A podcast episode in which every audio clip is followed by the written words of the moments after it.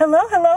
Welcome to the Black Girls Consult 2 podcast. This is our first mini-sode. I'm super excited to have this quick chat with you today because I have been noticing that as new consultants in the space, working as solo consultants and just entering this entrepreneurial journey, are becoming super overwhelmed because you have too much on your plate. And I want to tell you why, because it doesn't have to be so difficult. It doesn't have to be so complex. When you think about starting your consulting business, there are really only three things that you need. And I want to make this clear. I don't care what anyone tells you. I don't care what anyone else says. You only need three things. You need to have an offer that other people want. You need to be able to attract leads for that offer. And then you need to be able to sell it.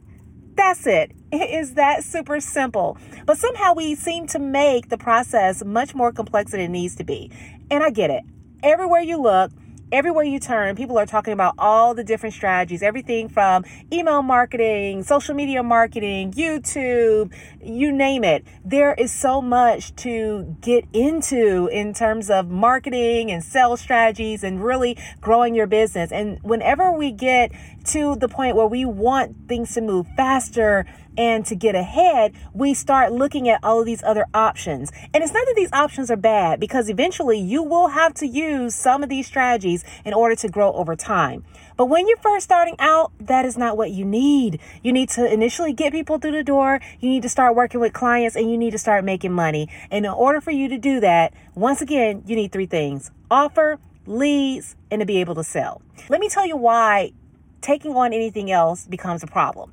Number one, if you are trying all of these new strategies and tactics, the one thing that's going to do is distract you. It is going to eat into your time as well as even your finances when it comes to resources. When you're trying to build your business, you will find yourself not having enough time to do that effectively. And so therefore, those things will suffer. Then what happens too is that you get into this tailspin where things start to slow down and you are trying to figure out how to increase and build momentum. And in order to do that, you start focusing more so on the marketing aspect. And that leads you into the social media game, trying to chase a lot of the metrics that are oftentimes vanity metrics, or not really understanding how you're using these platforms or the tools that you may be using, what they actually mean for your business. And you get caught up in focusing on what other people are doing and trying those strategies that may not even be meant for your business.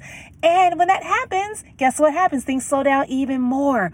And then you get into this space where you're doing so many things and things just aren't moving no matter what you try, that you then become overwhelmed and burnt out. And that leads to inconsistency, which kills your momentum even further and your ability to attract more leads and to make more sales. And then we get stuck in this rut. A lot of times businesses fail. But we're not going to let that happen. Why? Because we are going to simplify. So what I want the message to be from this initial mini-sode episode is that you only need three things for you to succeed in the consulting world.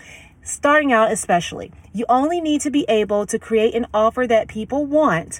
You need to be able to attract leads for that offer, and you need to be able to sell it. Focus on those three things and those three things alone, especially when you're first starting out, and watch your business take off. All right, guys, I hope this helps, and I will talk to you again soon. See you next time.